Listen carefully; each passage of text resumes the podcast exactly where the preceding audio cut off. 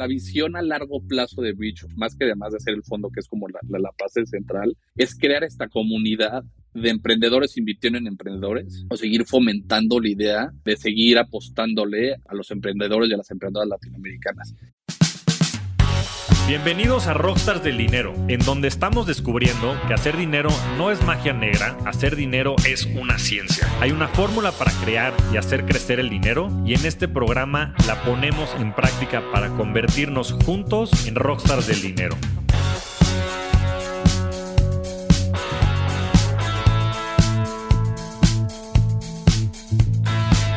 En este episodio de Rockstars platicamos con Patricio Aznar, quien es Managing Partner de Bridge Latam, un fondo de venture capital liderado por fundadores de las grandes empresas de la región.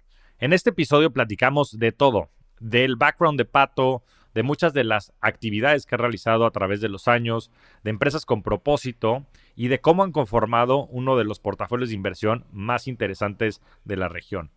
No pierdan su tiempo, inviértalo en esta gran conversación con Patricio Aznar. Bienvenidos a un nuevo episodio de Rockstars del Dinero. Hoy tenemos un invitado muy especial con el que vamos a estar platicando de muchos temas que de verdad creo que van a dejar muchísimo a toda la audiencia. Bienvenido, Pato. Gracias, gracias, Flaco. Muchas gracias por la invitación. Un gusto tenerte por acá y vamos a estar hablando de todo, vamos a estar hablando de predicciones, de cómo pinta el año, vamos a hacer un nuevo ejercicio que le llamamos Under Over, que ahorita platicábamos, que va a estar también muy divertido. Y quiero platicar sobre todo mucho de la industria de Venture Capital y de los startups, que es a lo que te dedicas. Pero bueno, empezar porque nos platiques un poco tu background, Pato, de dónde vienes y demás, qué has hecho en tu carrera profesional.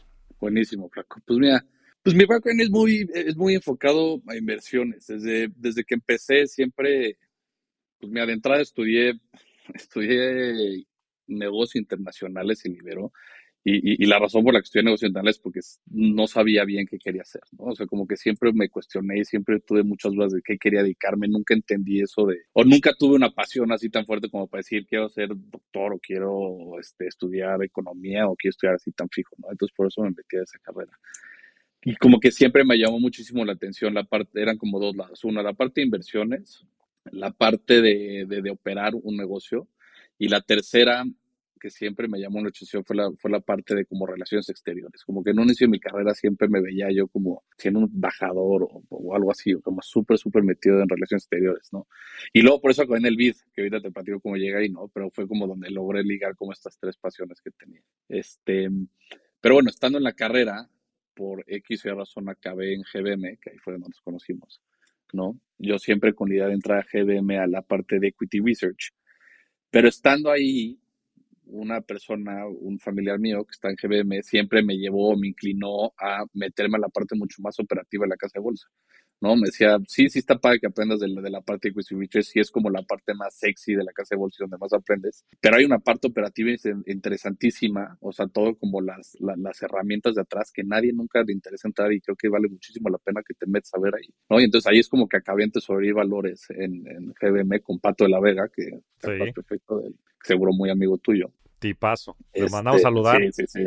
Exacto, lo vamos a saludar porque es un tipazo que hace, que hace poquito, de hecho, reencontré con él porque está haciendo otras cosas, este, pero tipazo, este, me encantó reconectar con él. Este, y entonces me metí muchísimo en la parte operativa de la casa de bolsa, este, y me encantó, la verdad, ¿no? Porque pues era muy diferente lo que yo tenía planeado hacer o lo que yo, por lo que yo me había metido a una casa, o, o, por lo que era mi idea, porque eso es cuando empiezas y tienes 24 años, son ideas de las cosas, nada, no tienes idea de nada, esa es la realidad, ¿no? Entonces no tenía de, de que era una inversión, ni que era equity research, ni que era una casa de bolsa, no sabía nada, y me sorprendió para bien, ¿no? La neta, este, me gustó mucho porque, pues como te decía, ¿no? Realmente fui la manera de cómo se operaba un, un, un, una casa de bolsa o como la parte mucho más operativa del negocio, que fue increíble. Este, después estando ahí, sí me acabé pasando a Equity Research en, dentro del mismo GBM. Este, pero luego muy rápido me di cuenta que a mí lo que me gustaba más bien o, o me llama mucho más la atención, y la neta ni me preguntes por qué, porque ni me acuerdo bien, este, la parte de inversiones privadas, más que de la bolsa. Como yeah. que no, no me acabó de llenar esta parte de, de, de, de la inversión en, en, acciones públicas o, esta parte del mercado de, valores. ¿no? no sé, no sé por qué. pero como que siempre busqué algo como... Y siempre me empezó a llamar ahí la atención el, el VC, ¿no? Y entonces fue cuando decidí, ¿sabes qué? Me voy a salir de GBM. Este, también por temas personales me salí de GBM, principalmente se murió mi papá en el 2013, noviembre de 2013, y me salí de GBM, habrá sido en, en, marzo de 2014, yo creo. Como que le di un buen rato y llegó un punto y dije, no, la neta aquí no estoy cómodo, no es lo mío, bye. Y como que fue, un, fue una etapa en mi vida ese año o año y medio en el que fue cambiar completamente muchos aspectos de mi vida. Uno de esos fue la parte laboral. No, y entonces ahí fue cuando empecé a ver el VC y empecé, me empezó a llamar la atención. En México, estoy hablando de 2014, en México había Sí, sí, dos o tres. ¿Quién estaban? Los de sí. VP. Estaban All VP, estaban los de NAS que estaban arrancando, literal. Naciendo, claro. primero, naciendo, estaban naciendo en 2014. Puta, los de Vila yo creo que andaban por ahí arrancando también. Estaban los de Ignia, Chance, uh Dalus, pues, O sea, ya sabes, Jaguar, este, que ya, bueno, Waller fue jugar en el Jaguar en ese entonces, este, estaban empezando, cabrón. Entonces, cuando empecé a, buscar, literalmente, pues eran seis opciones las que tenía, ¿no? Entonces tampoco eran, tampoco eran muchas. Y un amigo mío trabajaba en nuestros fondos, que era OLVP, ¿no? Y entonces como que el, el, el, fue como que llegué muy rápido a, a, buscarlos a ellos, a buscar a Fede y a Fer. Y además creo que Fede le había dado clases a Fer, mi hermano, en centro. Sí, algo así llegué. Entonces por ahí llegué a ellos, ¿no? Entonces en ese momento como que OLVP era un fondo chiquito, era de 5 millones, estaba arrancando, pero tenían la parte de la incubadora, que tenían lo que era Venture Institute, que luego se volvió a Numa y luego otra vez creo que lo volvieron a agarrar en todo OLVP, no estoy seguro. Este, y entonces pues me metí ahí de lleno. ¿no? Entonces fue como, pues, está. Entonces empecé a, a, ver el tema de emprendimiento y de bici, pues, desde, desde la incubación, ¿no? Desde empresas que traían cuántas una idea, este, hasta que ya se volvían o, o, o, o, podían volverse una inversión en el fondo, ¿no? Entonces era muy interesante ver cómo esa etapa de crecimiento desde el inicio. Y me encantó, ahí me, me, me como que me enamoré de la parte de emprendimiento y de, y de VC, este, empezó a haber un crecimiento brutal en la industria, ¿no? INADEM, empezó a salir muchísimos otros fondos, empezó a volver un tema un poco más regional. Estoy hablando esto muy, muy lento, ¿no? O sea, seguimos en temas, o sea, nada de lo que vemos hoy. O sea, lo que vemos hoy, sí, sí. yo que es los últimos tres años, o sea, de antes para pa, pa atrás, era tortuga, todo esto. Y estando ahí en Venture Institute, conocí a, a un par de cuates, Carlos Roca, Alberto Sustiel, que les mando un gran saludo a los dos, que tenían una empresa que llamaba Algo, este, la cual era parte de esta incubadora. Pero tenían una idea o ellos querían empezar a echar a andar un company builder, ¿no? Y entonces fue como, ¿por qué no te vienes con nosotros y lo echamos a andar los tres? Y fue como, pues venga. Buti, me rifé y nos lanzamos a echar este company builder. Yo con miras ya, ahí fue donde ya empecé, o más bien, cuando me dijeron el company builder, yo más bien le dije, ¿por qué no mejor hacemos un fondo? Este, pero pues era 2015. Sí, esto fue, creo que fue, sí, fue finales de 2015. Entonces, pues no había, igual, industria no existía, o sea, hablarle a alguien de VC era, o sea, no te entendían, teníamos 27 años, entonces era sí. tres güeyes de 27 años con cero trabajo, con cero experiencia, no tiene lo que están hablando, ir a vender un fondo de VC, la gente no, o sea, no, si no les estabas tomando el teléfono.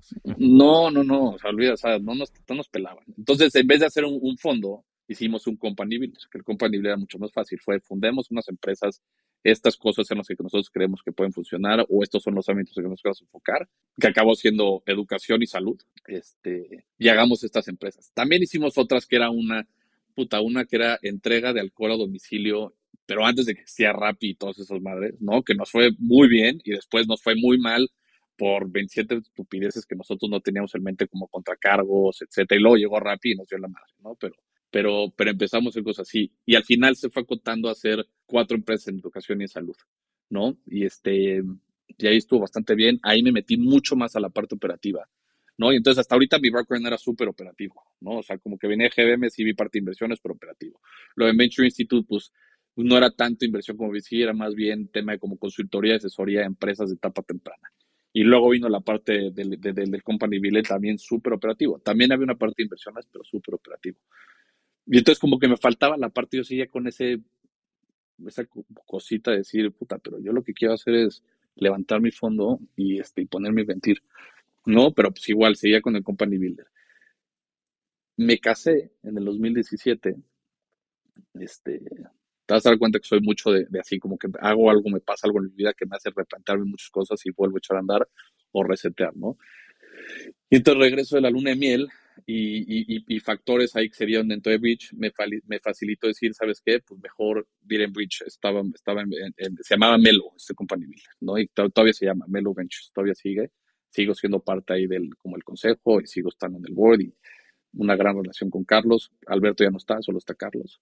Y ahí me salgo o salgo de, de, de, Melo y es donde me sale la oportunidad de entrar al el IDB ¿no? En las oficinas de México.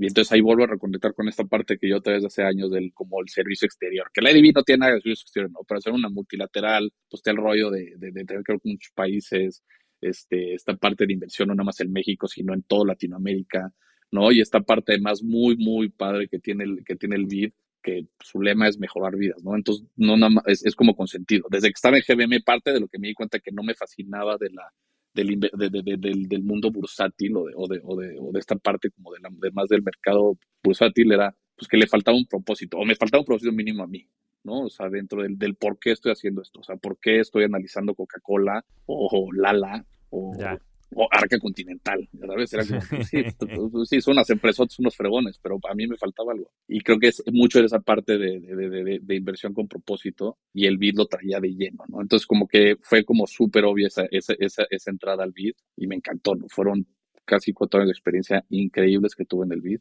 Este, trabajando en inversiones, tanto en empresas como en otros fondos, como también en, en no inversiones, también haciendo, sobre todo haciendo esta parte que se llaman este, ya se me olvidó el nombre, pero son, son grants, ¿no? Literal grants, más bien, este, este, empresas, pues con otro enfoque mucho más altruista que es increíble, ¿no? Entonces, realmente esta parte, pues como que siempre escuchas por todos lados esta parte de inversión con impacto, ¿no? Y siempre es como esta pregunta, ¿qué es inversión con impacto? O sea, ¿qué es una empresa con impacto? Este, pero desde el BIT creo que sí lo llevan desde, desde el ADN y era una parte increíble que a mí me encantó. Este, y además, pues una parte que conocí muchísima gente, me relacioné con muchísima gente en toda Latinoamérica, conocí otros mercados además de México.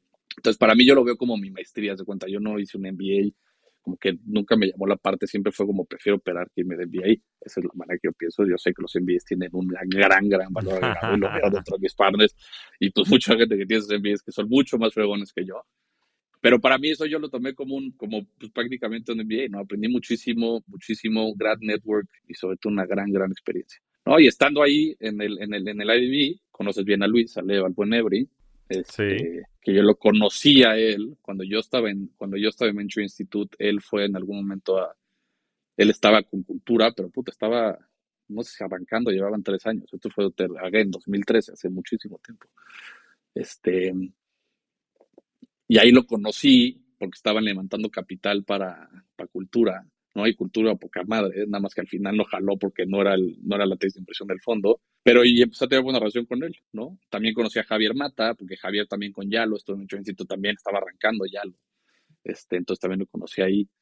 Este, y entonces como, como que a varios ya nos conocíamos, y entonces ahí fue cuando, cuando Luis me buscó contándome que estaba haciendo inversiones ángeles, ¿no? Con un par de amigos este, pero que ya lo que, que, que, tenía la idea de que si esto se puede hacer más formal, pero pues me dijo, a ver, yo soy operador, yo soy emprendedor, yo tengo cultura colectiva, tengo otros, otros, otras ideas o otras cosas que quiero arrancar, no tengo idea de esta madre, este, te late si echamos a andar esta madre, y fue como, pues va.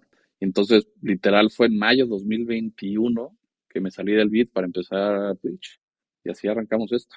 No, pues a todo dar, mira, y ahora que lo cuentas, así de corrido, creo que pues van va haciendo sentido, ¿no? Como que van sumando todas las piezas. Y hoy, eh, pues eres el managing partner de, Bridge, que para todos allá afuera que no lo conozcan, Bridge es un, es un fondo de inversión de VC, de Venture Capital, que tiene características muy especiales, en el cual parte importante de los socios son fundadores de grandes empresas. Está Luis Enríquez, a quien tuvimos aquí, es el episodio cuarenta y tantos, si no me equivoco. Eh, que es fundador y, fue CEO por mucho tiempo de Cultura Colectiva. Después está Javier Mata, que es CEO y fundador de Yalo, que es, este, en fin, un, chatbot y tiene una serie de cosas bien interesantes. Después está Daniel Fogel, este, fundador y CEO de, de Bitso. Está Renero de Kavak, está este, Paulsen de Ben Frank. Bueno, un montón de, founders muy, muy exitosos que, que la verdad es que creo que tiene mucho valor tener un fondo con estas características en un mercado como México, porque como bien platicaba Pato, pues apenas están naciendo. O sea, hay que darnos cuenta que los primeros fondos de Venture Capital en México se fundaron probablemente 2008, 2010 y esto contrastándolo contra Estados Unidos, donde los fondos grandes, los secuoyas y todo esto se fundaron en los 60, 70. Entonces, traemos un rezago de 30, 40 años y los fondos de Venture Capital crearon los Googles, los Amazons, los, muchas de estas empresas y los retornos más espectaculares de la industria. Y la parte que es bien interesante de tener un, un fondo founder-led, en este caso, es que muchas de las oportunidades pues les llegan a ellos, ¿no? Hay mucha, le llaman asimetría de acceso, ¿no? Hay muchos deals que están muy peleados o están en muy pocas manos y lo que necesitan estos fundadores después es, oye, pues me encantaría tener en el equipo el, consejo, la asesoría de alguien como Luis Enríquez, de alguien como Daniel, etcétera, más todo el apoyo institucional que se puede generar desde el fondo de inversión, ¿no? En este caso liderado por ti, Pato. Entonces, eso es lo que es Bridge. Este, yo como disclaimer, eh, también a través de un fondo de inversión que tengo, soy inversionista de Bridge. Este, nada de lo que digamos en este programa es consejo de inversión ni pretende serlo, pero este, la verdad es que a mí me, me gusta mucho la tesis de inversión y mucho el equipo que han formado con Pato y, por supuesto con todos los demás. Entonces, platícanos, eh, ya nos platicaste un poquito, salió con, Luis, salió con Javier, pero ¿cómo se fue conformando esto y cómo se fue haciendo una realidad? Porque era un proyecto en 2011 y se ha tornado un proyecto mucho más importante y relevante ya en estos últimos años. Pues mira, todo, todo, nace desde la idea, o más bien, no desde la idea, desde, la desde una problemática en la que varios de los partners del fondo empezamos a hacer inversiones ángeles, cada quien por su cuenta, ¿no? Este, esta, esta idea de founders helping o de founders, ¿sabes? Regresándole un poco al ecosistema, lo que hicieron por la mayoría hace 10 años, 11 años, 8 años, etcétera. Y además tenía buena capacidad y tenía buen deal flow y buenas oportunidades de inversión, ¿no? Y entonces, tal cual, así puntualmente como pasó, es que Luis, que creo que había hecho dos inversiones, y se volteó con los demás y fue como, pues varios habían estudiado en el ITAM, creo que estuvieron Paulsen, Alemasa y Luis estuvieron juntos los tres Matenels en el ITAM. Y fue como, oye, tengo broncas porque estoy haciendo inversiones ángeles, ya me quedé sin lana, no tengo tiempo para el seguimiento. No, pues porque la mayoría de los founders pues, son muy ricos en papel, pero pues en, la realidad pues la lana es limitada y tampoco es como que tienen millones de dólares para estar haciendo inversiones, ¿no? Entonces... Y menos este, tiempo. O sea, y menos tiempo. Sobre todo el tiempo. Sobre todo el tiempo. Tú haces cuatro inversiones y al final del día es, puta, metí mi lana en este ya no, hace un mes y medio que no sé de ellos y ya sientes como que ya es nada más ansiedad, ¿no? De que, de que ya tu lana la aventaste a la basura. y no es la realidad, ¿no? La realidad es que realmente está muy bien cuidada, nada más no tienes el tiempo. Este, entonces ahí, ahí, ahí partió como, como literal una plática de, pues a mí también me está pasando, a mí también me está pasando, pues conozco a él que le está pasando, yo conozco a Lisa que también le está pasando, y Lisa conocía a Mike que también le está pasando, entonces fue como, pues, ¿por qué no nos juntamos y hacemos las mismas inversiones ángeles que estamos haciendo, pero juntos, ¿no? Y además, no nada más diversifico mi portafolio, sino que tengo la experiencia y el conocimiento de otros nueve, además del mío. Este, y además tengo mayor deal flow del que yo tengo solito. ¿no? Entonces fue la premisa de por qué hacer Bridge o por qué nació Bridge Partners, que se llama en ese momento, y ahorita ya es Bridge Latam, pero en ese momento Bridge Partners, como esta, este grupo o este syndicate de inversionistas ángeles, ¿no? Este, entonces hizo un fondo chiquito de 220 mil dólares para invertir en en 11 empresas. Originalmente era de 200, luego llegó una onceava que, que valió mucho la pena, que fue, pues hay que meter otra lanita esta. Y al final del día fue un gran aprendizaje por varias cosas, ¿no? Uno es, pues este grupo de emprendedores va a trabajar bien junto o no, o nos vamos a caer bien, las impresiones pensamos igual o no, este, ya sabes, pues porque no nada más es vas a invertir contigo, sino voy a invertir contigo porque me gusta invertir contigo. Claro. Este, tenemos buen deal flow, sí, entonces sí, a los emprendedores les encanta que otro emprendedor les invierta, ¿no? O sea, como tú bien lo mencionaste ahorita, ¿no? O sea, estás emprendiendo, pues qué mejor que un güey o, una chava que invirtió o que emprendió hace 10 años me invierta, me va, o sea, la curva de aprendizaje me la va a acotar a la mitad. O sea, porque ya, ya hay como 27 problemas que yo me voy a topar, que ya se toparon ellos antes, que se van a decir, a ver, no seas güey, no hagas esto, haz esto. Lo hice tres veces hasta que aprendí a la mala ahórrate seis meses y 300 mil dólares, ¿no? Y como tú, además, ahorita como hiciste el ejemplo de Silicon Valley o todas estas empresas que, que, les pasó en los 60, 70, hace, hace poco me eché el libro de The Power Law, que no sé si ya lo leíste, pero este sí, aquí lo tengo. Años, que está bastante bueno porque como que ese y luego el, el, el, el San Hill Road y todos como que al final van un poco de lo mismo, pero lo que está padre este es que te lo pone como un storytelling bastante, como bastante fácil, ¿no? Pero como que el, el, común denominador que hay en todas las historias que cuentan y sobre todo al principio del libro es que la parte que no nada más es meterle lana, sino fue meterle lana y meterle tiempo y conocimiento a las empresas. O sea, todos los fondos que al principio crecieron y les fue bien, pues no nada más pusieron un cheque de 10 dólares o lo que sea, ¿no? O sea, pusieron un cheque de 10 dólares y metieron a su network y metieron a su, a sus, a su, a su el conocimiento y le metieron las horas chamba y le metieron mucho más que no nada más un cheque a, a, esa empresa y por eso les fue bien y por eso el fondo creció, ¿no? Entonces, no es como que estamos replicando la tesis porque de ahí no nació, pero pues es mucho la idea de, de Bridge, ¿no? De, de, de, que founders ayudan a otros founders con el conocimiento y con el tiempo y con el network. Ese, ese network que también ya trae Bridge por todo el grupo de founders es importantísimo, ¿no? Entonces, este, como que ese, ese primer fondo nos, no, no, nos, nos dijo, sí, la idea que traen sí tiene pies y cabeza. O sea, no, no, no es una locura, sí es interesante que 10 que diez founders estén invirtiendo lana, ¿no? Y entonces fue como, ok, está poca madre, pues levantemos un fondo ahora sí en forma con inversiones externos, porque seguramente va a haber gente que les interese este modelo de inversión y quieran entrarle con nosotros, ¿no? Y así empezó. Y entonces en, el, en agosto, de dos, oficialmente en agosto del año del 2021, nos, nos pusimos a levantar lana. Este, hablamos, hace ratito estaba haciendo la cuenta, como, como con 420 potenciales el PIB. casi ni uno. No, casi ni uno. Además, los 420, con, con la mitad fueron siete llamadas, ya sabes. Entonces era como puta, pues, llamada, llamada, llamada, llamada. Este, como bien dice, sigue siendo un, un, un, un un negocio, pues si quieres llamar negocio relativamente nuevo en Latinoamérica, ¿no? Entonces, puta, con muchos era, pero ¿por qué le voy a invertir a apps? Mejor le, me compro un DEPA. Entonces era como, desde ahí, ya sabes, era como, sí, pero no son apps, este, y es diferente que un DEPA, este, y entonces sí, tenías a, tenías a los muy sabios, ya sabes, y entonces había unos que con, media hora fue como, te conozco, perfecto, conozco a Daniel Vogel, este, increíble, venga, vamos, y había otros que eran, explicarles que era VC. Y entonces sigue estando esta parte en Latinoamérica en la que el concepto VC sigue estando muy, no sé cómo llamarle, muy este... Muy verde, ¿no? O sea, que no se conoce y que hace falta educación al respecto, entendimiento, etcétera, ¿no?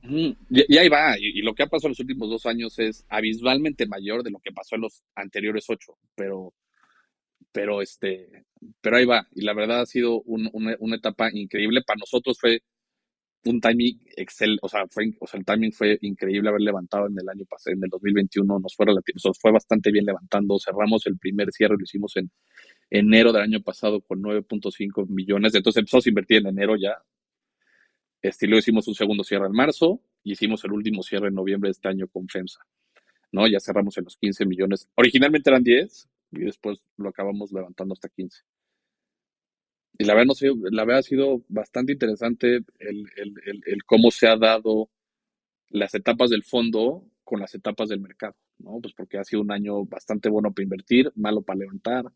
Este, ha sido como muy interesante ver las dinámicas, cómo se han movido este año. Entonces ha sido, ha estado como medio, medio tricky, pero a la vez divertido ver cómo manejar este año, o sea, el 2022, cómo se dio.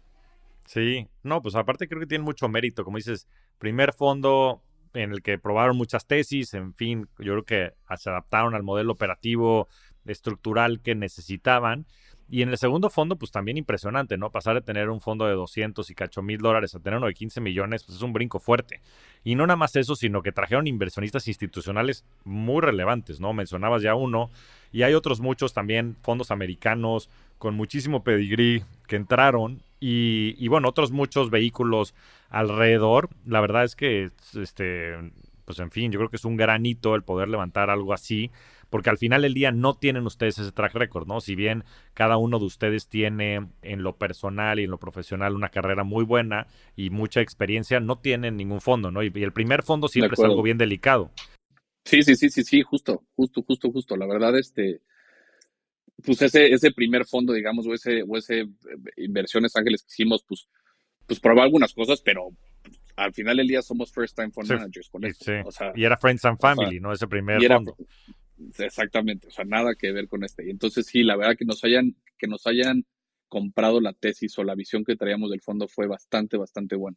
Y, y sí, traemos fondos, fondos mexicanos, fondos Estados Unidos, o sea, lo que también fue la verdad bastante padre, o se volvió bastante padre, es, el, es el como gran abanico del PIS que tenemos, ¿no? Porque sí tenemos un fondo de Estados Unidos que metió dos millones enorme, que no nos pela casi nunca, ya sabes, porque fue un ticket y hablo con ellos cada seis meses, pero tenemos otros founders, ¿no? Como tú, ¿no? Que también creo que son los que nos agregan muchísimo valor porque no nada más somos nosotros 10 o los 10 VPs en los que estamos echando la mano a las empresas y generando deal flow, sino es un grupo de muchísimas personas que están dentro de los LPs que también le meten al, al, fondo, ¿no? O sea, nos mandan empresas, nos levantan la mano porque quieren darle asesoría a alguna de las empresas, este, es un grupo bastante, bastante, o invierten con nosotros, entonces se hizo o sea, lo que estamos, o, la visión a largo plazo de Bridge, o, la, o el big picture de Bridge, más que además de hacer el fondo, que es como la, la, base central, es crear esta comunidad de emprendedores invirtiendo en emprendedores, ¿no? Y seguir generando o seguir fomentando la idea de que, de, de, seguir apostándole al, a los emprendedores y a las emprendedoras latinoamericanas. Entonces, la verdad tenemos, o sea, tenemos inversionistas en Guatemala, tenemos en México, tenemos en Chile, tenemos en Argentina, tenemos en Estados Unidos, tenemos en Japón, este, y todos como, o sea, lo, que, o lo que les llamó la atención de Bridge, además de que el rendimiento que les pagamos de su dinero, fue genuinamente confiar en esta tesis de, de, de, de, emprendedores latinoamericanos queriendo apoyar a más emprendedores latinoamericanos y a crecer este ecosistema de emprendimiento en la región. ¿No? Que creo que es lo que es súper interesante y es, un, es relativamente, o más bien realmente diferenciador eh, de nosotros, ¿no? Y por eso le llamamos este Founders Pact Fund, ¿no? O sea, un, un fondo hecho por emprendedores para emprendedores, ¿no? Este, cuando arrancamos Witch éramos, mira, yo que el único en México y de los primeros en, bueno, no los primeros en Latinoamérica, pero de los pocos, ¿no? O sea, tenemos una gran relación con los demás que son relativamente similares a nosotros, ¿no? En Brasil hay un par, en Argentina hay otro, en, Colombia hay otro, en México van saliendo algunos. Entonces, pues sí está generando este ecosistema de, de, de, de pues, pues, pues, como este grupo de, gente genuinamente, este, como con la pasión y con, y con la genuina idea de seguir apoyando a la región porque cree que hay un potencial brutal para seguir creciendo el emprendimiento y la innovación. ¿No? O sea, estamos en pañales con lo que se puede hacer en Latinoamérica, en pañales. En pañales. Yo, una de las cosas que más me entusiasman hacia adelante es el potencial que tiene toda la región y el potencial que tiene México. Hoy lo estamos viendo y, en fin, en México hoy afortunadamente indicadores macro como el peso, que bueno, ya hablaremos del tema más adelante en el over-under, que se puede poner buena la conversación por las predicciones que también hicieron en, en Bridge, la TAM, que me parecieron muy interesantes, pero pues el bono poblacional está ahí, ¿no? Hoy la edad promedio de los mexicanos son 28 años, en Latinoamérica no es muy distinto, Colombia también tiene pronósticos muy buenos demográficos, está toda la parte económica que puede haber un spillover muy positivo para México por el tema nearshoring, en fin, hay una serie de factores que creo que van a poner a Latinoamérica en pues el futuro de todas estas tendencias, ¿no? La, la mayoría de las poblaciones en Europa, en mismo Estados Unidos, inclusive en algunas regiones de Asia Pacífico, son aging populations, ¿no? Es, son poblaciones que ya, es, que ya como que dieron de sí de sus épocas doradas. Y yo creo que esa viene para, para toda esta región. Y también pues el rezago que hay en cuestiones tecnológicas, digitales, etcétera, creo que presenta una grandísima oportunidad. Y si bien pues hay ciclos en los cuales pues se dan estas eh, empresas y, se han dado los unicornios tan, tan famosos como Kavak, como Bitso y otros muchos, pues también vendrán otros ciclos hacia abajo, pero también permitirán que se cosechen nuevas empresas, ¿no? Las más grandes, las empresas, por lo general, las buenas empresas nacen en las recesiones, ¿no? Ahí tienes el caso de Uber, Airbnb, este, más atrás si te vas al tema de Google, Amazon, etcétera, este, Microsoft inclusive, este, Apple, eh, porque se dan una serie de dinámicas, sobre todo pues el costo de capital siendo más alto, pues eso hace que haya cierto talento disponible allá afuera, este, que no se suman ciertos riesgos y demás, entonces que la gente tenga la necesidad de salir a emprender y que existe el talento, la, el, recurso, la mano de obra para, para emprender, ¿no? Porque si no, pues no existen. No, 100%. Y, y, y además que, que también emprender en tiempos como los de ahorita, que el dinero es relativamente escaso, este, pues te da dos cosas. Uno, que los negocios sean, tengan fundamentales reales, ¿no? O sea, que digan, a ver, necesito hacer dinero, necesito tener un buen negocio con buenos fundamentales hoy, ¿no? O sea, tengo que pensar en que tengo esta ronda de inversión, no puedo estar pensando en que me quemo el dinero en los seis meses y luego levanto y luego levanto y luego levanto y luego levanto. No, tengo que pensar en que tengo que ser un buen negocio desde el día uno. No, o sea, es muy fácil emprender y hacer una, bueno, no muy fácil, ¿no? Es más fácil. Este, cuando hay dinero gratis. cuando hay dinero gratis, es más fácil, ¿no? Entonces, pues cuando tienes el dinero escaso, pues es mucho más eh, ponerte a pensar realmente la operación del negocio. Y segundo, eh, en Latinoamérica el dinero, o sea, sí, el 2021 fue un año típico, pero los emprendedores y las emprendedoras de Latinoamérica están acostumbrados a no tener lana, ya, ya, ya estar, y, esta parte como de, de, o sea, son resilientes, ¿no? Esta parte de estar todo el día nadando en contra es normal, si no es con dinero es por el gobierno, si no es por la competencia, si no es por un monopolio que te está tratando de toronar. O sea, o sea estar como en la adversidad es algo normal en Latinoamérica. Entonces, no es cero preocupante, o sea, no es no cero, pero es poco preocupante el tema de que, de que haya bajado, porque sigue habiendo un dry power brutal de los fondos, o sea, fondos como nosotros que seguimos teniendo capital para invertir, o sea, muchos. Entonces, dinero sigue habiendo para invertir en buenos emprendedores una región acostumbrada a la adversidad, acostumbrados a, a, con sus propias manos y a ver cómo salen las cosas. Una región acostumbrada a que la iniciativa privada tiene una fuerza brutal, ¿no? porque hay 27 mil millones de programas a resolver y entonces las posibilidades son infinitas. Como tú lo mencionaste ahorita, los números de población están, este, la demografía está, el uso de Internet está, la adaptación del Internet después del COVID se aceleró brutal, entonces también está ahí. O sea, son como que se van acomodando los factores para que genuinamente estemos creciendo. A ver, y como también lo mencionaste, en Estados Unidos esto empezó en los 60, 70 y es un desarrollo brutal. Entonces, cuando te quieres comparar en el que es que nosotros estamos mucho más acá, entonces, ¿cuándo vas a tener los miles y cientos de bicis que hay en Estados Unidos o los miles de unicornios que hay allá. Entonces nos faltan años. O sea, no, o sea, es como falta mucho tiempo. Si quieren ver un cambio en los próximos cinco años, pues vamos a dar balazos en el pie porque no va a pasar y entonces nada más nos vamos a frustrar. Entonces, de acuerdo. Creo que el, el, bici, estamos en un gran tiempo de empezar a hacer estas cosas en México este, y en Latinoamérica, pero creo que tiene que haber una calma brutal generalizada en el sentido en el que no estamos empezando, pero... Sí, pero, poner las cosas en perspectiva y, como dices, yo creo que sobre todo ver en el muy largo plazo, ¿no? Porque, pues en fin, los secuoyas y muchos de estos grandes fondos de VC que empezaron, como decía, pues en las décadas de los 60, 70 en Estados Unidos, pues han visto muchos de sus retornos este, exponenciales a través del tiempo, inclusive después de los IPOs de las empresas, ¿no? Cuando se listó, por ejemplo, Google, pues estaba este, pues un par de cientos de millones de dólares. Hoy llegó a un trillón de dólares, ¿no? Entonces, del retorno de Google, pues la gran mayoría inclusive ha sido ya en los mercados públicos. Entonces, para que se dé esa madurez del mercado, estas cosas toman décadas, ¿no? Pero creo que pues lo, verdaderamente importante, como dices, es empezar y construir toda esta infraestructura que permita entonces que se desarrolle el, todo el sector y el ecosistema de emprendedores. Y creo también que hace mucho sentido el tener emprendedores ayudando a emprendedores, porque ¿quién mejor para ayudarle a los emprendedores que los mismos emprendedores que ya han pasado por muchos de esos problemas? Porque creo que tienen los efectos de red bien fuertes, porque si esto se empieza a multiplicar, pues entonces imagínate el poder que puedes tener, ¿no? Del conocimiento que ya fueron adquiriendo los distintos emprendedores y cómo todo el ecosistema se puede, pues sí, forjar alrededor de los mismos, ¿no? Es que 100%, o sea, algo que sí hemos visto, algo que sí he visto yo que sí, es, que sí va a ser exponencial, entonces el crecimiento va a ser mucho más así, es, es el talento que hay en Latinoamérica hoy que no había hace cuatro años.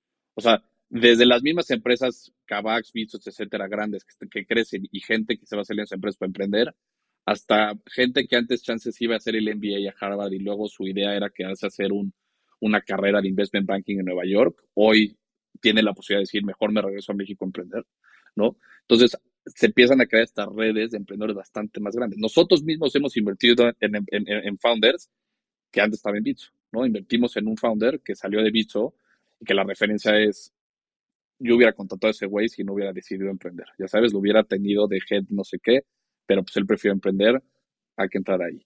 Este, otro que estaba con Fede en Uber, ya sabes, o sea, esa, esa red que, que, se va generando entre los mismos ecosistemas es impresionante. Entonces van creando estas mafias, ¿no? Exactamente. etcétera, pero cada vez son más grandes que antes en Atam no existían, ¿no? Las mismas, y, y, y esta como madurez del ecosistema que te habla de que los founders ya tienen capacidad de invertir, también te habla de madurez del ecosistema, ¿no?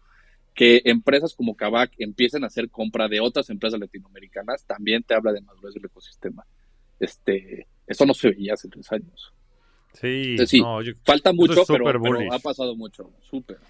no, y, y, como dices, hoy tal vez serán decenas, ¿no? Los fondos que estén haciendo esto y este, qué bueno que ustedes sean pioneros en esto. Fíjate este, muy curioso, nosotros cuando empezamos GOAT, que lo empezamos en 2018, un poco esa era la misma idea. Pues nos juntamos un grupo de amigos que teníamos inversiones en común, que decimos, oye, pues hay que apalancarlas, pues mucho más el valor que le podemos dar como conjunto de personas. Nosotros no decidimos tomar ese siguiente paso de hacerlo ya un fondo público y demás, porque también teníamos el tiempo limitado y porque seguramente no encontramos a alguien tan talentoso como tú, mi querido Pato. Pero de verdad que creo que hace todo el sentido del mundo, ¿no? Y más con estos efectos de red o network effects que se empiezan a formar y cómo se empieza a desarrollar toda la comunidad y el ecosistema alrededor de los fundadores y de todas estas mafias, como dices, pues bueno, este Carlos García de Linio, una mafia muy importante Linio que detonó un montón de empresas, pues ahora Kavak, Bitso, en fin, habrán muchos de estos que, que sigan haciéndolo y como dices, también la gente que se iba a estudiar MBA y se queda eh, trabajando en Estados Unidos está regresando a emprender y está regresando a las mismas unicornios, porque yo siempre he creído que las cosas antes de verlas hay que creerlas. Y si la gente empieza a ver los Cabacs, los Bitsos, a los Fogels, a los Carlos García, a los Patos, Aznar y demás, la gente entonces ya se visualiza como ellos. hay que verlo. Gracias por ponerme. Pues, por supuesto. Ahí, Pues te digo que las cosas antes que verlas hay que creerlas, mi pato, ¿no? Y hay que empezar siempre por creer en uno mismo. Oye, a ver, dinos, dime un par de cosas. Este, digo, me queda a mí muy clara cuál es la tesis y demás de Bridge, pero a ver si nos puedes platicar a todos allá afuera cuál es la tesis. Y también este, dos cosas que me parecen muy importantes. Una es, si son emprendedores y los quieren buscar y les gustaría, este, en fin, presentarles para ver si eh, les interesa invertir o ayudarlos a crecer, ¿dónde los pueden buscar? Y también si hay inversionistas allá afuera que les gustaría invertir en Bridge, platícanos si tienen planes ahorita de seguir haciendo este follow-ons o no en, en la ronda que tienen o el fondo que tienen actual o si van a venir nuevos fondos próximamente. Entonces, a ver si nos puedes platicar un poquito de esos temas. Sin duda. Pues la tesis como tal es muy simple. Bueno, se explica muy simple. Pero somos súper agnósticos en la industria, ¿no? Eso nos da, nos da la, ser agnóstico nos da la posibilidad porque somos muchos partners, entonces hay conocimiento en muchas, en muchas industrias. Este, entonces son empresas de tecnología de etapa temprana en toda Latinoamérica. Etapa temprana me refiero a seed, pre-seed, algunas series chiquitas. Nuestros tickets son pueden ser desde 150 hasta 500 mil dólares, ¿no? Este, empresas que por medio de la tecnología estén, estén resolviendo los principales problemas de la región, ¿no? Y como te dije hace ratito, son muchísimos, ¿no? O sea, hay, hay problemas en, la arista que me digas y seguramente hay algo que con la tecnología se puede resolver. O sea, cross-border payments, ¿no? Es algo que tú dirías tampoco es un problema como el cáncer. Sí, sí, pero sí es un problema de resolver aquí. Pues, este los mexicanos este, pierden más de 5 mil millones de dólares, ¿no? Porque por, o sea, el 10% de la remesa, que son 50 mil millones. ¿Algunos casos que nos puedas compartir, este Pato, de algún par de empresas que te vengan a la mente que, pudieras compartir en los que hayan invertido como, como ejemplo? Sí, claro. Ve, te platico uno. A ver, por ejemplo, este Finanex, una empresa que se dedica al financiamiento de exportaciones de hoy, hoy en día de alimentos, ¿no? Entonces, este cuate, este Ignacio, que es un, que es, luego te lo presento, bueno, no sé, bueno, sí luego te lo presento porque es un, es un fregón, se dio cuenta que la única opción de financiamiento que tenía la gente que quería exportar granos, imagínate, de Latinoamérica, era una empresa rusa que operaba en Londres. O sea, nadie en Latinoamérica le estaba dando crédito a este tipo de empresas. Él, trabajando muchos años ya en la industria, dijo, pues voy a lanzar y voy a empezar a hacer yo los créditos a este tipo de empresas. Este, y empezó él, eh, lo más chistoso de la historia de este cuate es que con su deuda del MBA, es argentino, se fue a hacer el MBA a, a Estados Unidos, se endeudó 200 mil dólares de deuda, se puso a chambear, tenía otra lana y dijo, en vez de pagar la deuda voy a lanzar mi empresa. ¿no? Entonces 100%, 100% el güey este, enfocado. hay que asumir riesgos, hay que asumir riesgos también. Exacto, exacto. Este dijo, voy a echar a andar esto, y él empezó a prestar la lana, ¿no? De su propio capital empezó a hacer esto, y le fue muy bien. Este, y está increíble, porque como te decía, en estas etapas o este momento de, de la industria, pues vale la pena también como tener esta, estas dos vertientes. Uno, en que le apostamos a empresas en las que son break it or make it, ya sabes, que están tratando de invertir una pasarela de pago para hacer cross-border payments por medio de blockchain, que es Ventu, que es otra que invertimos, que por eso te puse el ejemplo. Y tenemos Finanex, que es un negocio mucho más tradicional, que es créditos a exportadores, que ahorita son a alimentos, pero que, que mañana va a ser a cualquier tipo de exportaciones que puedas hacer, ¿no? Y tienen todo un modelo detrás muy basado en la tecnología, pero muy cool. Entonces tenemos esta como paridad de, órale, le vamos a meter este tipo de cosas en las que podemos ser una apuesta un poco más segura y otra en la que es 0 o 100. Este, que como nos encanta somos 100% o, o, nos enfocamos muchísimo en el founder, en los founders. Este, nos encanta apoyar este tipo de emprendedores como los de Ventu, por ejemplo, que están haciendo esta pasarela de pagos, que están creando una infraestructura detrás por medio blockchain muy diferente a lo que existe hoy en día, que si la arman es un game changer, ¿no? Y, y es el equipo que nosotros creemos que sí pueden tener la, que es el equipo correcto para hacerlo. Este, ¿no? Y tenemos empresas otra como Refurbi, ¿no? Que es un, que, que, que lo que hacen es reacondicionamiento de, electrónicos, ¿no? Entonces es algo muy, o sea, literalmente celulares reacondicionados y venta de celulares reacondicionados. Latinoamérica es el mercado más grande para, para refurbished cell phones en el mundo, ¿no? Entonces es, o sea, es brutal el potencial que tiene. No es, si quieres, una, una empresa que va a cambiar el mundo, pero es un gran emprendedor con un gran negocio y con una gran oportunidad. Este, entonces tenemos de todo. La verdad tenemos un portafolio bastante diversificado y seguimos buscando oportunidades así desde, te algo muy tradicional hasta alguien que quiera cambiar el mundo y cambiar la industria y que tenga una idea loquísima. Entonces vemos de todo. Y la verdad, la forma de contactarnos, yo sé que luego los mails genéricos, la gente cree que atrás no hay nadie y, solo se ven y hay un robot no gracias, bye, pero sí lo revisamos nosotros. El mail es hola arroba ¿no? Esa es una forma muy fácil, todos revisamos, por LinkedIn también estamos checando, ya sea que me escriban a mí o, los dos este, asociados del fondo que se llaman Diego Juárez Roldán y Matías López Terés, agréguenos en LinkedIn y también moléstenlos a ellos dos, porque también son muy buenos los dos y están bastante conectados ahí. Este, y entonces, de esas dos formas es muy fácil que nos contactes si eres emprendedor. Como inversionista, pues mira, una, una, una es una parte que nosotros siempre le hemos querido y que, ofrecer.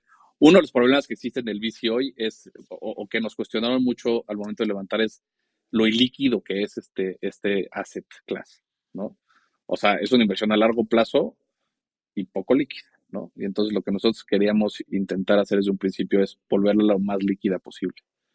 Entonces, siempre estamos buscando inversionistas. No es que nuestros LPs se quieran salir, pero siempre es como always be racing, entonces siempre estamos buscando inversionistas que tengan, que quieran entrarle a esto. Una, por si existe la oportunidad de entrar al fondo. Dos, para cuando levantemos el siguiente fondo. Y tres, por, para levantar oportunidades de coinversión con nosotros, ¿no? Hasta ahorita no nos ha pasado, pero seguramente en los follow-ons nos va a pasar de que nosotros mismos desde el fondo no vamos a tener la capacidad de hacer el follow-on completo, entonces seguramente tenemos que hacer un SPV o algún otro vehículo de inversión y entonces siempre siempre es bueno o siempre es interesante tener una red de inversionistas bastante grande. Entonces siempre estamos abiertos a hablar con gente porque siempre tenemos oportunidad de inversión. Porque además hay cosas que nos llegan a nosotros que por más que no sea nuestra tesis, son unas grandes oportunidades que nos gusta compartir con otras personas. Somos muy abiertos a compartir deal flow, tenemos este, una gran relación con la gran mayoría de los fondos en Latinoamérica, este, y entonces siempre estamos compartiendo deal flow back and forth, y entonces este, para los inversionistas siempre son bienvenidos y siempre me gusta hablar con ellos. Entonces, con quien sea que, que, me busquen personalmente, mi mail es patricio.bridgelab.com y que me manden un mail y feliz. Perfecto, pues denle lata ya a Pato y a todo el equipo, a Matías. o sea, todos son excelentes. Me ha tocado colaborar muy de cerca con ustedes. Pues hemos rebotado ya un par de deals que me han mandado, me han incluido en los procesos de due diligence y en algunos casos he podido coinvertir, inclusive con ustedes y en otros. Sí, la verdad es que eso es lo que más me gusta de ustedes, Pato. Se ve que se meten mucho a profundidad a entender la problemática, se apalancan, pues no nada más de los fundadores, ¿no? Y de los partners que tienen, sino también de los mismos inversionistas. Y eso no lo he visto mucho con otros fondos. A mí me ha encantado colaborar con ustedes. Y bueno, es por eso que creo que también va a tener seguramente un gran retorno. Pero más allá del retorno, como decías, económico, está todo el retorno del know-how, que creo que esta comunidad está aportando a este ecosistema. Entonces estoy seguro que la van a aprender y para todos allá afuera, emprendedores, inversionistas, inclusive entusiastas, pues digo, no sé si estés buscando, pero este, gente que se sume al equipo, pero bueno, pues no, no está de más. Este, Siempre estamos buscando conectar con gente, ya para lo que sea. Nunca, luego nunca ni sabes para qué te va a jalar la conexión. Chance solo es para hacer a alguien una relación que dos años resulta que hiciste un evento o, luego hacer una posición y, oye, me acordé que platiqué con este cuate, con esta chava hace dos años, ¿por qué no nos las traemos para acá? Pues mira, como tu historia, ¿no? tu historia con Luis, ¿no? Con Luis Enríquez, que también fue algo totalmente casual en su momento y hoy son socios y además de grandes amigos. Entonces, pues bueno, ahí están todos los contactos, LinkedIn, este, la página bridgela.com y también los mails, ¿no? De Pato y de todo el equipo para que los busquen. Lo, más feliz es mail, ¿eh? La verdad, el mail es lo más fácil. Ahí contestamos bastante rápido. Somos muy eficientes en el mail. Y si no, los acusan acá con nosotros. No, son, sí, son, son muy, muy eficientes, de verdad. Eh, a ver, vamos a pasar al over-under, mi Pato, porque creo que se puede poner muy bueno. Hiciste también unas predicciones, salieron de del newsletter de Bridge. ¿Ese nada más se lo mandan inversionistas o la gente se puede suscribir de alguna manera, Pato? Ese en específico solo lo mandamos inversionistas porque luego, y la razón no es porque no queremos incluirlos o somos celosos, sino porque luego tocamos temas muy de portafolio y temas ya un poquito más delicados que no. Pero estamos ahorita trabajando uno, este, entonces vamos a mandar dos, uno para inversionistas y uno para quien se quiera sumar. Entonces, este, igual, si les, más bien lo vamos a compartir el, newsletter y este lo vamos a poner en nuestras redes, etcétera, y que se quiera se puede inscribir a ese newsletter. Pues perfecto, pues eso, lo estaremos impulsando también por acá, este, y creo que vale la pena, pero bueno, en fin, me encanta su newsletter, by the way, pero habían muchas predicciones que también estaban en, en, algunos casos muy alineadas y en otros tal vez no tanto con las perspectivas que yo tengo, pero me gustaría hacerte una serie de preguntas rápidas y tú nada más me dices over o under, ¿no? Entonces, Em, a finales de año, el Standard Poor's 500 abajo o arriba de 4.000 puntos. Finales de 2023. Arriba, over. Over. Arriba, abajo o arriba de 4.500 puntos. Over. Ándale. No, pues muy bien. Este, ahorita nada más como referencia está cerca de 3.900. Como, como referencia soy muy optimista en estos, en estos casos también. ¿eh? Qué bueno, qué bueno. No, yo creo que siempre hay que ser optimista. Ahora, el tipo de cambio, este, a finales de 2023, ¿arriba o abajo de 18 pesos? Arriba. Arriba. ¿Arriba o abajo de 19? Arriba. ¿Arriba o abajo de 20? Abajo. Abajo, ok. Por ahí mencionabas que crees que va a tocar 18, ¿no? O sea, la primera mitad del año sirve el peso abajo de 18 o no? Pues puta, que ahorita que está en 18.7, ¿no? Justo, algo así. 18.70. Este, que se queda un rato en 18 cacho, pero yo sí llega a los 19 después se estabiliza un poco. Sí. Ya. Digo, no tengo, no soy economista, no soy no, no, no. cambiario, pero, pero sí, pues un poco por lo que he visto y por lo que sé. Sí, como decíamos, nada de esto recomendación de inversión. Nada de esto recomendación, exactamente. De vista. Y no tenemos una bola de cristal. A ver, vamos a meter otra. Las acciones de Tesla, que ahorita están en 120 dólares. Este, finales de año. Este, arriba o abajo de 120 dólares. Arriba. Arriba. Arriba abajo de 150 dólares. Abajo, abajo. Entonces, ¿tú crees que se van a quedar un poquito estables con un poquito de upside? Sí. A ver, veamos otra. Amazon, que está ahorita 90, 90 dólares. ¿Crees que esté arriba o abajo de los niveles que lo estamos viendo ahorita, de 95 dólares? Yo que abajo. Abajo, ¿tú crees que va a caer todavía más? 80 dólares. No tanto, pero sí. Ya, ok. Le ves todavía un poquito de, downside. A ver, acciones de, Facebook, de Meta, están en 130 dólares. Cayeron 70% el año pasado. Este, arriba abajo donde lo estamos viendo ahorita. Abajo. Abajo. Y arriba abajo de 100 y Meta solo por, las pocas noticias que ha habido al principio de año que lanzaron con noticias no tan buenas. O sea, se lanzaron entonces, abajo, abajo. Ya. pues sí, Meta se ve, se ve difícil. Este, yo creo que, bueno, mis predicciones la puse, creo que Google, Amazon, Meta, etcétera, van a cerrar con rendimientos de los más atractivos en el 2023, pero bueno, ese es mi punto de vista. Ahora, vamos a pasar a startups, este, Pato.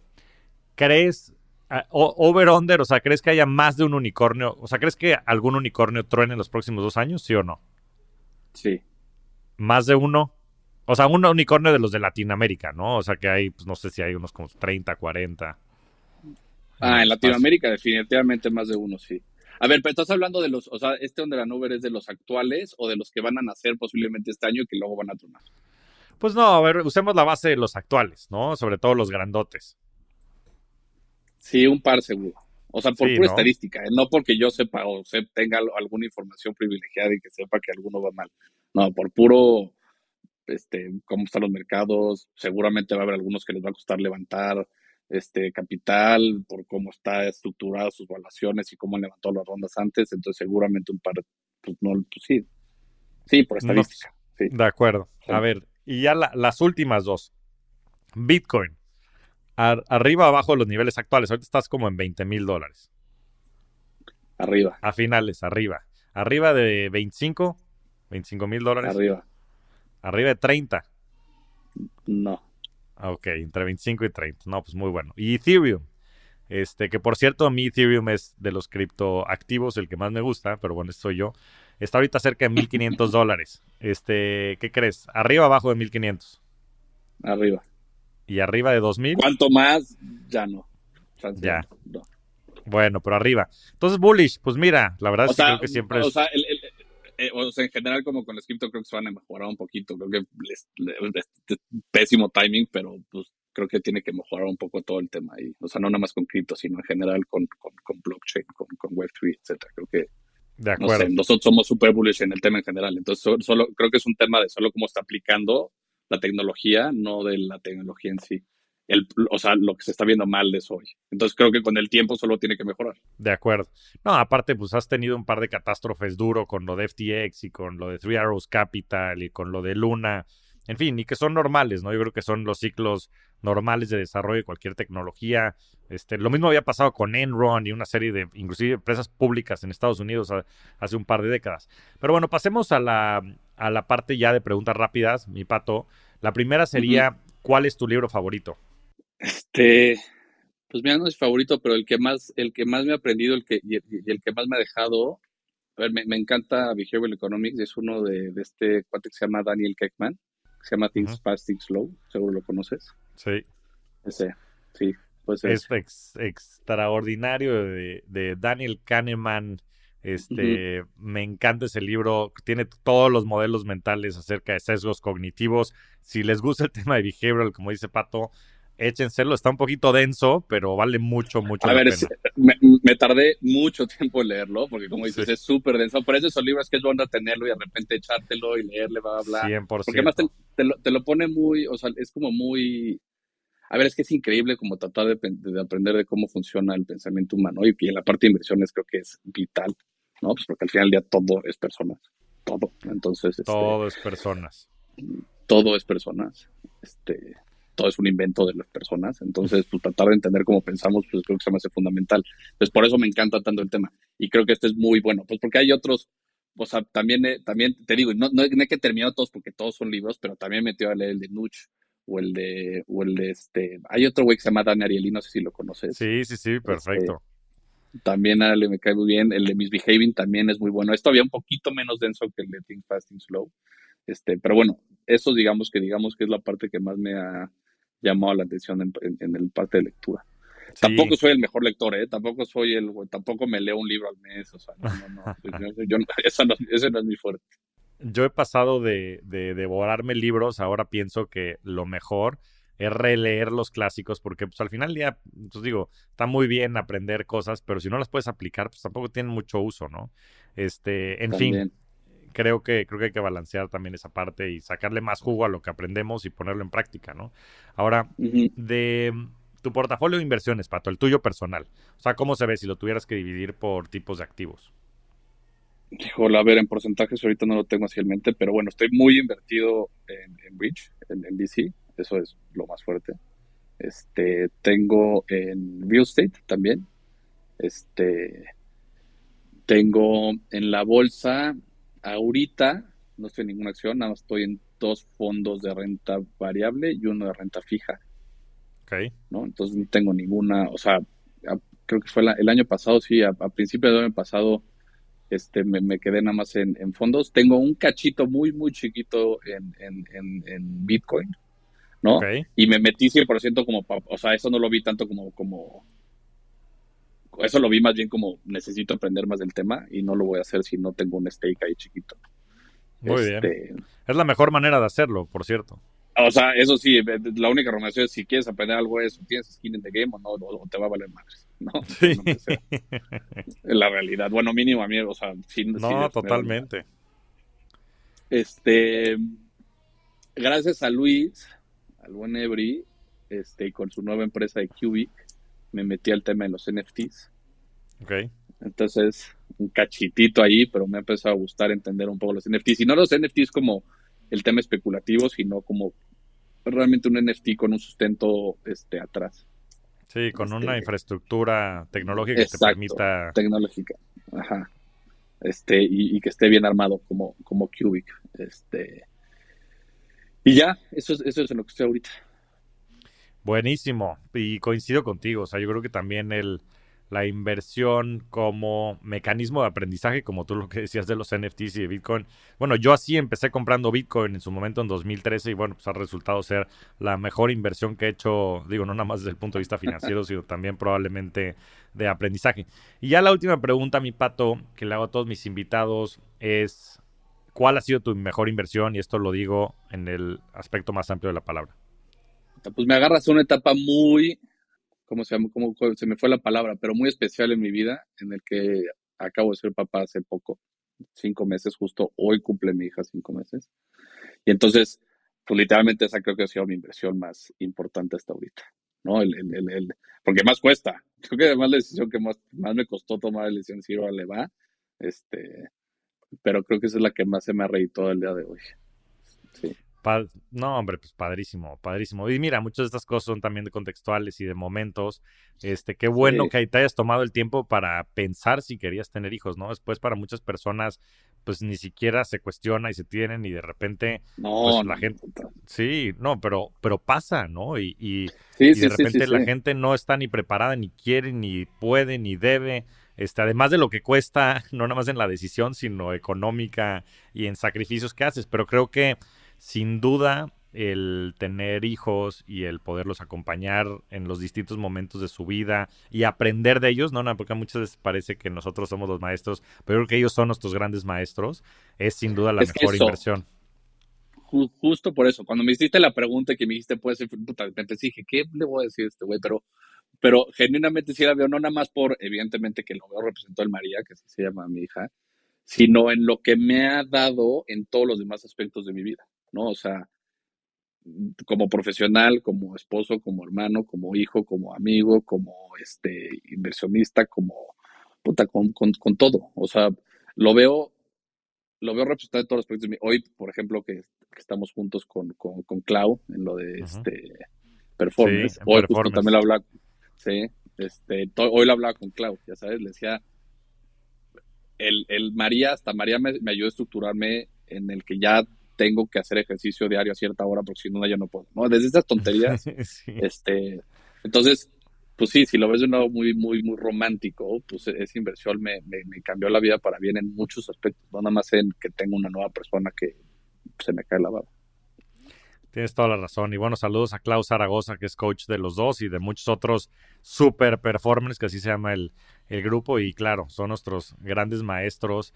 Y además de tener la dicha de acompañar la vida con ellos, que es increíble, pues hay muchísimo beneficio de este lado. Pero bueno, Pato, pues de verdad es un placer tenerte por acá. Eres un verdadero rockstar del dinero y de la vida. Y bueno, agradezco también el compartir este foro y estos minutos con toda la audiencia. Hombre, de verdad, mil gracias a ti, me, me, me, encanta estar aquí, digo contigo y súper buena experiencia. Un fuerte abrazo, mi además, desde, desde confiar en nosotros como inversionista, este, hasta para invitarme por todo lo que has echado la mano en Witch, además de verdad, mil gracias. Nada que agradecer. Acuérdate que esto es en conjunto. Estamos creando este proyecto, esta comunidad y este ecosistema y es un placer colaborar con todos ustedes. Un fuerte, un fuerte abrazo, mi pato. Igual, mi flaco. Gracias. Muchas gracias a todos. Nos vemos semana a semana en este espacio para convertirnos juntos en rockstars del dinero. Yo soy Javier Martínez Morodo. Búscame en redes sociales como arroba Javier Morodo y suscríbete a Rockstars del Dinero en Spotify, Apple Podcast, donde sea que escuches tus programas. Agradecimientos especiales a todo el equipo de producción. Rockstars del Dinero es una producción de Sonoro. Cuéntame de economía. Nueva temporada. Nuevas voces. Cuéntame de economía. Podcast que hará tu vida financiera más sencilla. Sencilla. Si tú eres de los que no sabe cómo ahorrar, qué subió de precio y por qué, cómo sacar un crédito o cómo entender el Temec, Cuéntame de economía es para ti. Aquí te lo contamos sencillo y a la carta. Cuéntame de economía para que la economía y el dinero no te hagan sufrir. Un episodio nuevo cada lunes en todas las plataformas de podcast y el canal de YouTube de Expansión. Without the ones like you, who work tirelessly to keep things running, everything would suddenly stop. Hospitals, factories, schools, and power plants, they all depend on you. No matter the weather, emergency, or time of day, you're the ones who get it done. At Granger, we're here for you with professional grade industrial supplies. Count on real time product availability and fast delivery. Call clickgranger.com or just stop by. Granger for the ones who get it done.